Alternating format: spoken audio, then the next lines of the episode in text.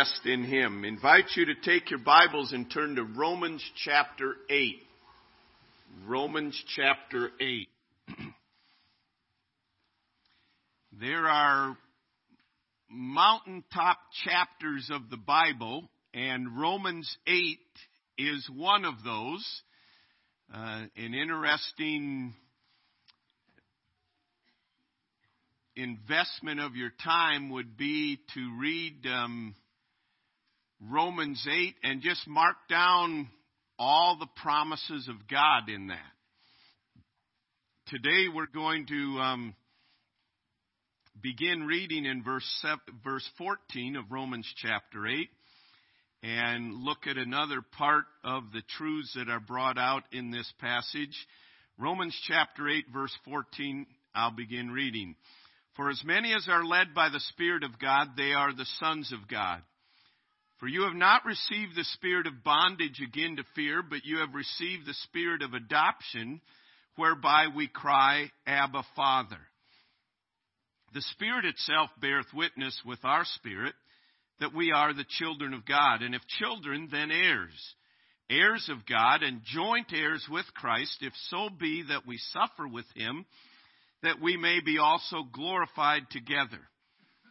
For I reckon that the sufferings of this present time are not worthy to be compared with the glory which shall be revealed in us. For the earnest expectation of the creature waiteth for the manifestation of the sons of God. For the creature was made subject to vanity, not willingly, but by reason of him who has subjected the same in hope because the creature itself also shall be delivered from the bondage of corruption into the glorious liberty of the children of God. For we know that the whole creation groans and travails in pain together until now. And not only they, but ourselves also, which have the first fruits of the Spirit, even we ourselves groan within ourselves, waiting for the adoption to wit, the redemption of our body. For we are saved by hope. But hope that is seen is not hope. For what a man seeth, why doth he yet hope for? But if we hope for that we see not, then do we with patience wait for it. Likewise, the Spirit also helpeth our infirmities. For we know not what we should pray for as we ought, but the Spirit itself maketh intercession for us with groanings which cannot be uttered. And he that searcheth the hearts knoweth what is the mind of the Spirit, because he maketh intercession for the saints according to the will of God. And we know that all things work together for good to them that love God, to them who are called according to his purpose, for whom he did foreknow, he also did predestinate to be conformed to the image of his Son, that he might be the firstborn among many brethren. Moreover, whom he did predestinate, them he also called. Whom he called, them he also justified. Whom he justified, them he also glorified. What shall we then say to these things? If God be for us, who can be against us? He that spared not his own son, but delivered him up for us all, how shall he not with him also freely give us all things? Who shall lay anything to the charge of God's elect? It is God that justifieth. Who is he that condemneth? It is Christ that died, yea, rather that is risen again, who is even at the right hand of God, who also maketh intercession for us. Who shall separate us from the love of Christ? Shall tribulation or distress or persecution or famine or nakedness or peril or sword? As it is written, For thy sake we are killed all the day long. We are accounted as sheep for the slaughter. No, in all these things we are more than conquerors through him that loved us. For I am persuaded that neither death, nor life, nor angels, nor principalities, nor powers, nor things present, nor things to come, nor height, nor depth, nor any other creature shall be able to separate us from the love of God, which is in Christ Jesus our Lord. Let's bow in prayer. Lord, we can never thank you enough for your word, for the promises in your word that provide a foundation, that are the basis of our faith, of our security, of our eagerly looking forward to. And Lord, we, we thank you today for, in particular, this passage in Romans 8 and all the truths that are contained in it. Now, Lord, I pray that your Spirit would do the ministering today to open the eyes of our understanding. And Lord, that truly our lives would be affected in a great way in the coming days and weeks and months as we apply these truths. For we pray in Jesus' name, amen. I don't know, well, I'm sure most every one of us have had um, situations that come into our life, um, not by our own choosing, but situations that if we'd had a choice, we may have said, no, let, let that one go. I, I don't want that in my life. And when we're face to face with those things, our mind can often go, what is God doing? What, what is going on here? And it may cause us to have um, uh, introspection, to look at our own lives, and that's a good thing to do that and and it, it may cause us to correct some things. There may be times that even when you do that, it's it's not like the Spirit of God um, specifically pinpoints anything, and and you step back and you say, I just wish God would tell me what He's doing here. What what is He doing?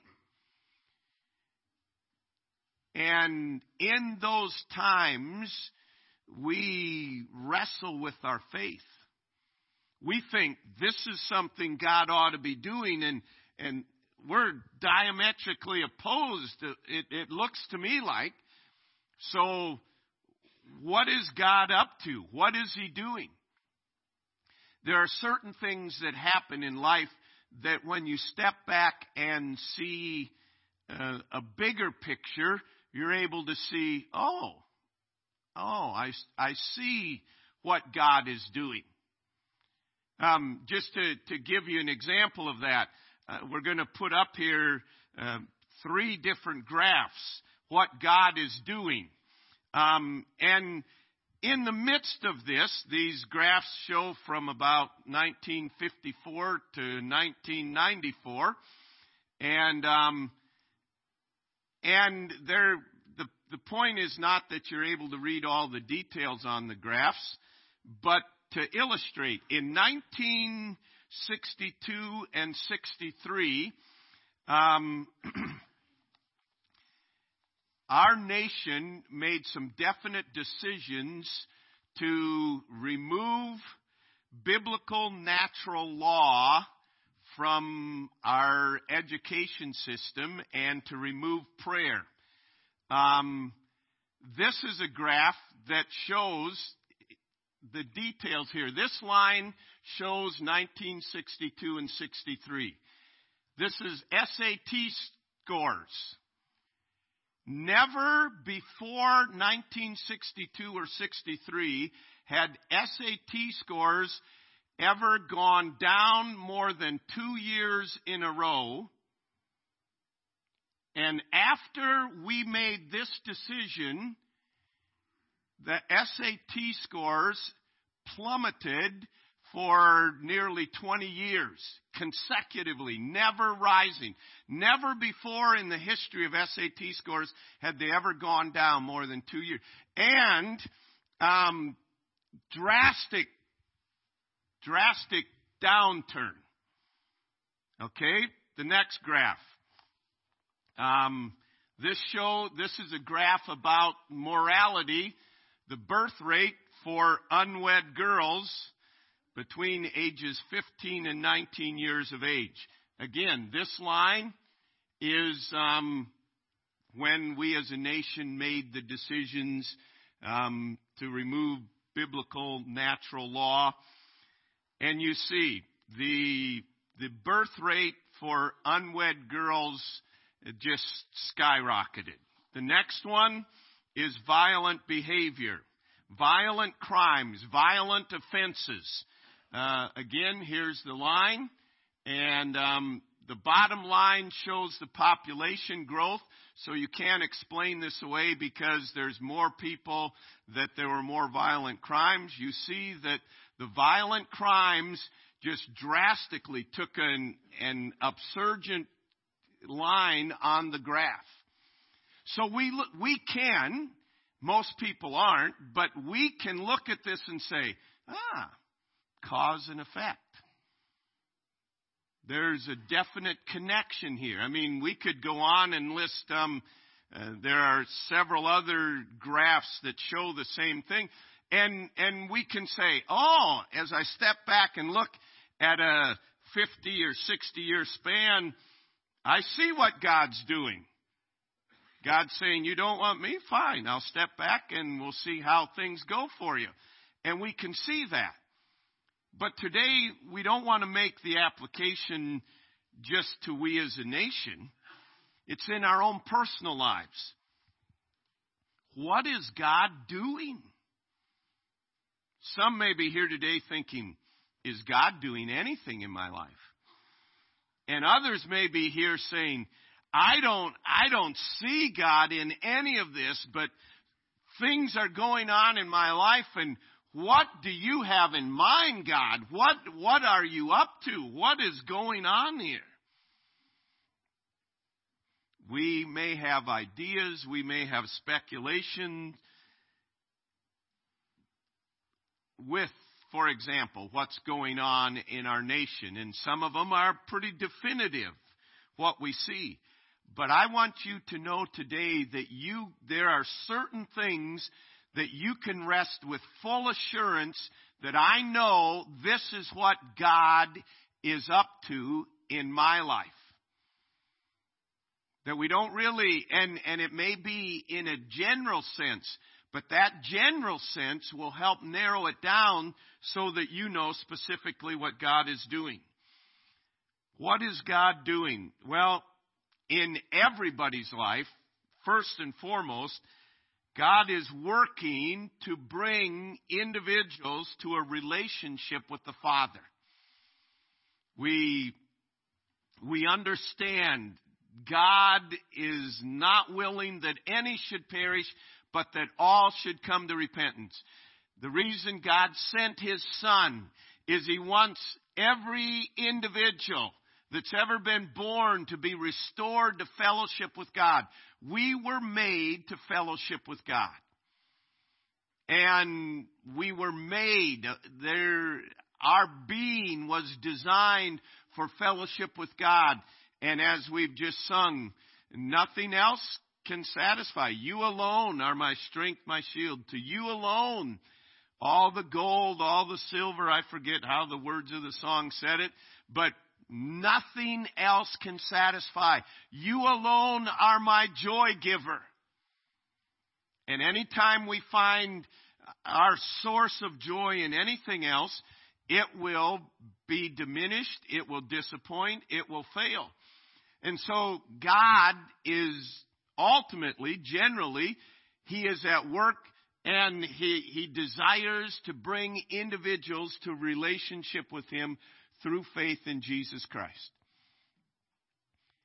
God isn't concerned about just bringing people to church. He's concerned about a relationship with Jesus Christ. And to know God's will, first of all, that is, that is foundational, that He's working to bring us to a, a relationship with the Father. But if you're here today and you say, okay, I have trusted Christ for the forgiveness of my sin. I have a relationship. It's an ongoing, I'm growing in that. Secondly, God is working to build Christ's character in your life. This is, this is foundational for us to not just know this here, but to begin to apply it to every area of our life. Years ago, in high school journalism class, I was taught everything you do, you need to ask who, what, why, where, when, and how. If you write an article, you ask that. You know, that has been foundational. That's probably one of the best things I ever learned in, in high school. And not only in writing an article, but in, in dealing with life. So, we're going to go through this. God is working to build Christ's character in my life. And we're going to answer this, these questions. Who is God working that in? Look at Romans chapter 8 and verse, he's writing this to believers, he's encouraging them, and he says, And we know that all things work together for good to them that love God, to them who are called according to his purpose, for whom he did foreknow, he also did predestinate to be conformed to the image of his Son, that he might be the firstborn among many brethren. Notice what he says here. Those that have come to Christ, God has predetermined that they should be conformed to the image of his son. That means he wants to shape Christ's character in our life. So when you call upon Jesus Christ as your personal Savior, it's like he takes this lump of clay and he puts it on the potter's wheel and he starts working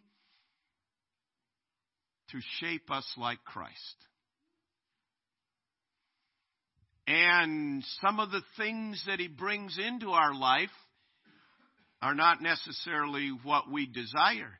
But every, every believer, God begins a work, every child of God, God begins a work saying, I'm going to bring things into their life that will help them be like Jesus Christ. You don't, it's not an option. Click if you want this option.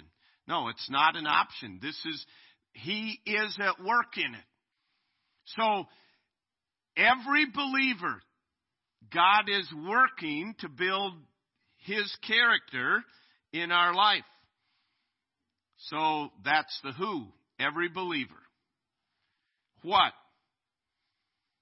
What is he doing? What is he really up to? He is continually remaking us. We are born into this world, we're self centered, we're all about me, and we are run by the flesh. When we trust Christ as Savior, the Spirit of God comes into our life, and now we have the flesh and the Spirit. And He is exposing the old ways, the flesh, and saying, no, this isn't how a follower of Christ does it now. This is what you do. And he is showing every detail of our life. It's much more than just trusting Christ to save us from hell. He now puts us on this and he says, no, this, this isn't something we need here in this life. And, and he, he's dealing with the old flesh. No, this isn't, this isn't need to be in your life. And now this is something that needs to be. So He's bringing us from being controlled by the flesh to being controlled by the Spirit. Why? Why is he doing this? Turn to Galatians chapter 5. Galatians chapter 5. Why is he doing this? Well, Galatians chapter 5 gives, and we're not going to take the time to read all of it, but beginning in verse 16, he's saying to the believers, walk in the Spirit that you will not fulfill the lust of the flesh. And then he lists, these are things the flesh does. Idolatry, adultery, greed, fornication, anger, wrath. He lists a, a list of things. Those are what, when you're controlled by the flesh, these are the fruit of that. But he says, but when you are controlled by the Spirit of God, verse 22, the fruit that the Spirit produces in our life is love and joy and peace and long suffering, gentleness, goodness, faith, meekness, temperance. Against, against all these things there is no law. And they that are Christ, those that are in Christ, have crucified the flesh and the desires of the flesh, so that if we walk in the Spirit, we will not fulfill the lust of the flesh. So, why is he out? He says, okay, you're saved, you're no longer going to hell, but now I'm beginning to do a work in your life because I want to produce love and joy and peace. Why? So that God is glorified. So that others would say, wow, how are you able to have such peace? Look at everything in your life is falling apart, humanly speaking, and you have peace. And you're able to go back to Romans chapter 8. If God be for me, who can be against me? You're able to go back and say, This is not natural for me. Naturally, I am self centered. I am egotistical. I am this. I am this. I am this. This is God. And that glorifies the Father. Glorify thy name. It's not just something we sing. It, it's nice to sing it, but it's even better to live it so that, wow, you, you, you're able to love that person that is unlovely. How are you doing it? I can't. That is God. And God is glorified and He wants to produce that fruit in our lives so that others would see it and be brought to point number one, to a relationship with the Father. That they truly see a difference. So why is he at work making us into God's image? Not so we can be a, in a trophy case. Look at me. I'm, I'm a lot like Christ. No, it's not about us. It's look what Christ has done in changing me and that we're an instrument. You know what? I am not able to handle life. You are able to show me what, what's going on, what's the difference, and you're able to point them to Christ. Who, everyone, what, he's taking out the old, putting in the new. Why? To produce fruit so the Father is glorified and others are brought to Him. When? It begins the moment you became a child of God. The moment you trusted Christ as Savior, um, He began that work in you. Some of you can remember the moment you got saved, there were things that immediately that you thought about that, wow, I, I shouldn't be doing this. You immediately thought about it. No one, no one was telling you that. Why? That was the work of the Spirit of God. The moment you come to salvation and all your life long. So that every event that happens in your life, what is God doing? Well, I know He's going to use this to make me more like Christ. Every event, you think of something in your life, that event he desires to use this to make me more like Christ. And when we start seeing life from that perspective, it gives purpose to life. It, it gives meaning. It gives insight. It gives, okay, that life isn't just this random thing that happens. God is in control every event. Yeah, but that event that came in was a result of that person's um, bad decision. Well, you know what? God allowed it to affect your life, so God is able to take all things and make them work together for good. What is the good? Being like Christ. he says he's able to take all things and make them work together for good to them who are called according to his purpose. What is his purpose? Romans 8:29, to be conformed to Christ, to be like Christ. He is able to take all things and make them work together for good to those who are committed to being like Christ. If you're not committed to being like Christ, don't claim Romans 8:28 because it won't work together for good. To your good. Every every event in life is designed of God to that end.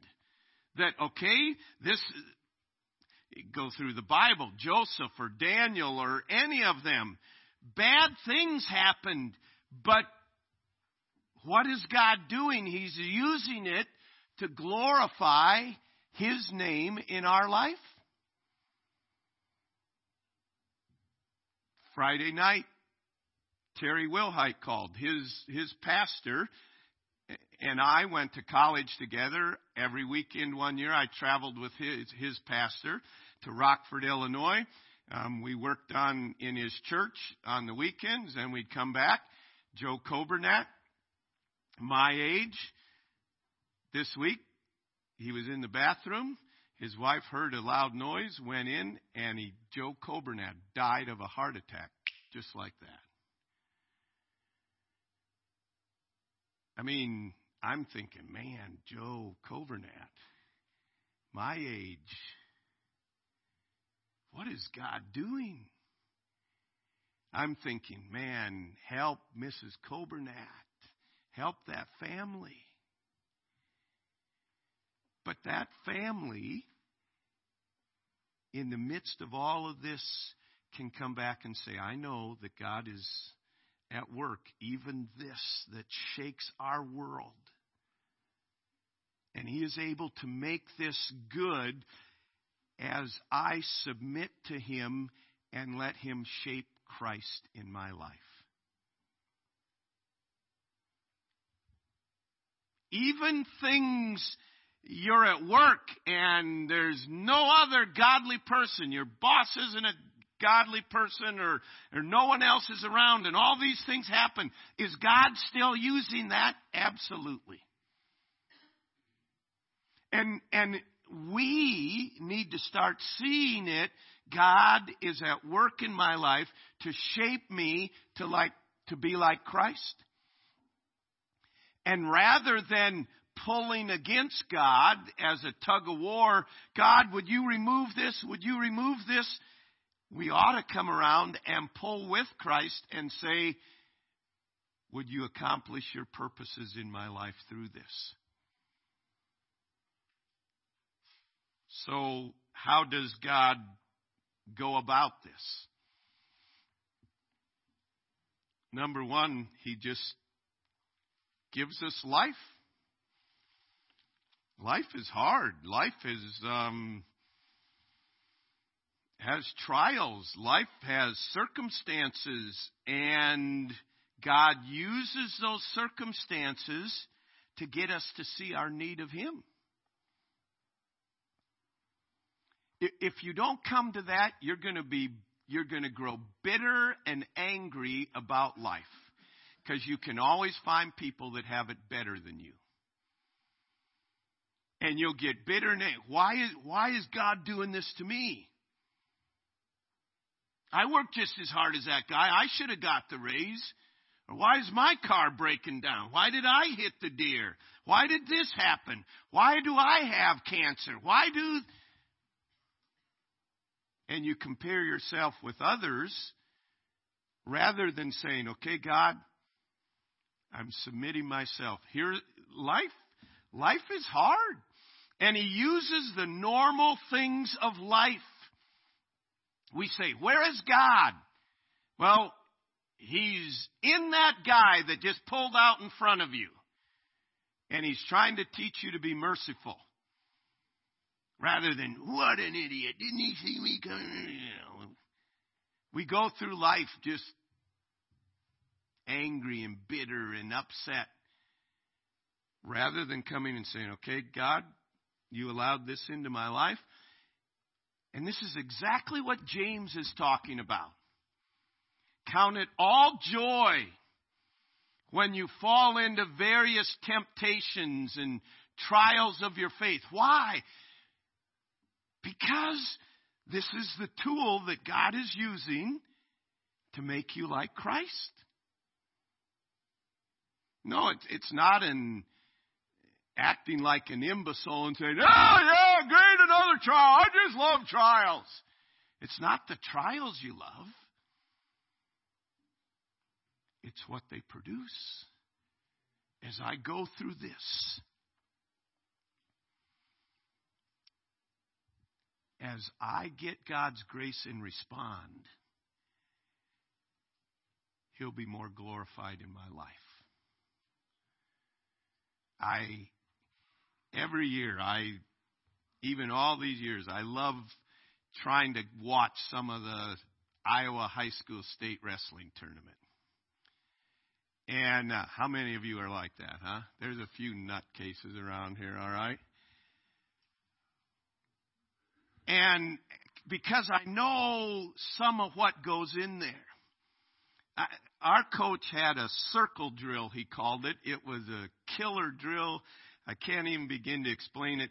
But it was, you know, he'd say, all right, on the circle, circle drill, you'd get, I'll try to explain. You, you had to get down like this, and then you shuffled around the circle, the circle in the mat. And if you think it's easy, I'll take you out in the foyer and we'll go a minute at it, okay? It'd kill you. And we hated it, but we knew it would make us be able to go the six or seven minutes we had to go. And there are things in life that you don't like but God's put them in your life and He's saying, This is good for you. This will help you as you respond right. This will give you a little more of Christ. But, if, how does He do it? It must be accompanied with the Word of God. You have to fill up your life with the Word of God. You are not going to just naturally respond.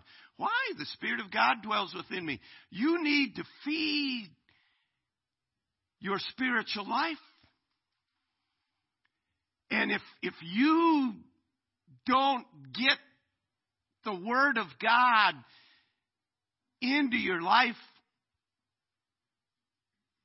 life isn't going to produce Christ likeness. I shudder to think at the low dosages of um, the Word of God that the average Christian gets. There's no way that the fruit will be produced. How does God do it? He just exposes us to life he uses the Word of God and he uses the ministry of the Holy Spirit. And you can't bypass the Word of God and just say, I'm just going to listen to the Spirit. The Spirit of God takes the Word of God, and as you're in the Word of God, the Spirit of God will speak to you. Listen, if you neglect the revealed will of God, don't expect Him to give you the personal will of the Spirit of God for your life. We must be in the Word of God, and then when the Spirit of God prompts us, then we need to obey. The Spirit of God ministers in our life. It's through the ministry of the Spirit, and then He also works through the reproofs of life. Proverbs 6:23 talks about the reproofs of life. Here I am going through life and the spirit of God prompts me to do something and I don't do it and I go my own way and then I get a reproof of life. I run my head into the wall, figuratively speaking. And the Spirit of God says, um, Let's come back to the path you ought to be. You know, you've been there. We've all had the reproofs of life. And thankfully, God seeks to use the most, uh, the least intrusive, but He brings us things, and, he, and why does He do that? Because He loves us and He wants us to not live our life wasted, and He wants us to get back so that we're on the potter's wheel, and He's shaping us and molding us to be like Christ.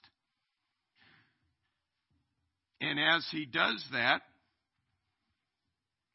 we can rest in the fact that God is at work. When when I was a kid growing up, we didn't have ESPN and Fox Sports and all that. Saturday afternoons, they had ABC's Wide World of Sports. Amen? How many of you remember that? And you can still remember the thrill of victory and they'd show people and celebrating, bringing you from around the world the thrill of victory. And they'd show that and the agony of defeat. And they'd show a skier coming down and he falls and he's spinning around and his skis are breaking and he crashes. How many of you you know what we're You know, you can have the victory of submission to God, or you can have the agony of defeat in your Christian life.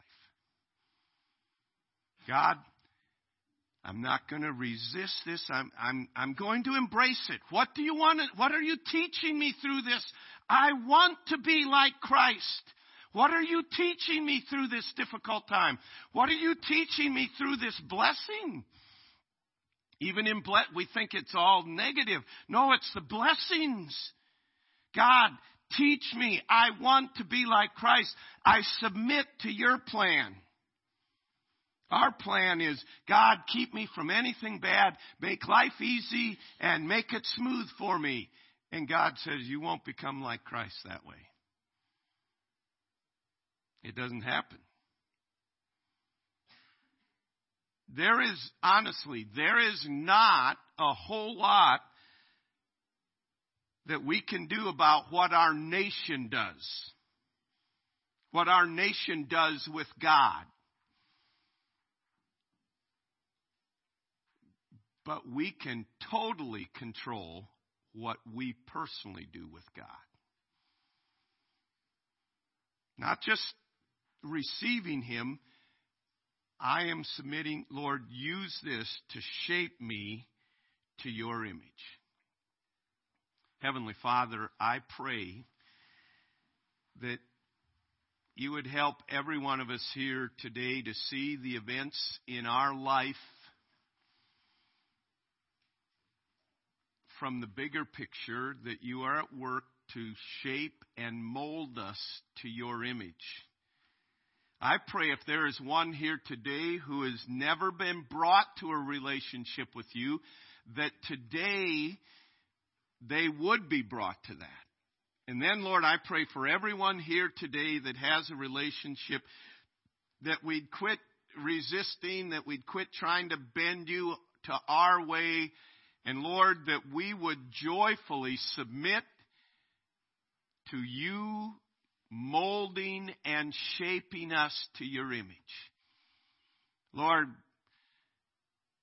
I know there are individuals here today that are facing great, great situations in their life from perplexities and difficulties. But Lord, I rejoice that you are able to make even all of those things work together for Christlikeness in our lives. And I pray today that you truly would be pleased as we submit to you and know the joy of victory.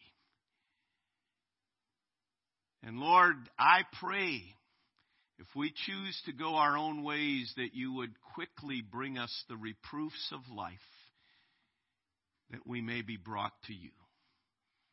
While our heads are bowed and eyes are closed, you're here today and you'd say, Pastor, I know I am a follower of Christ.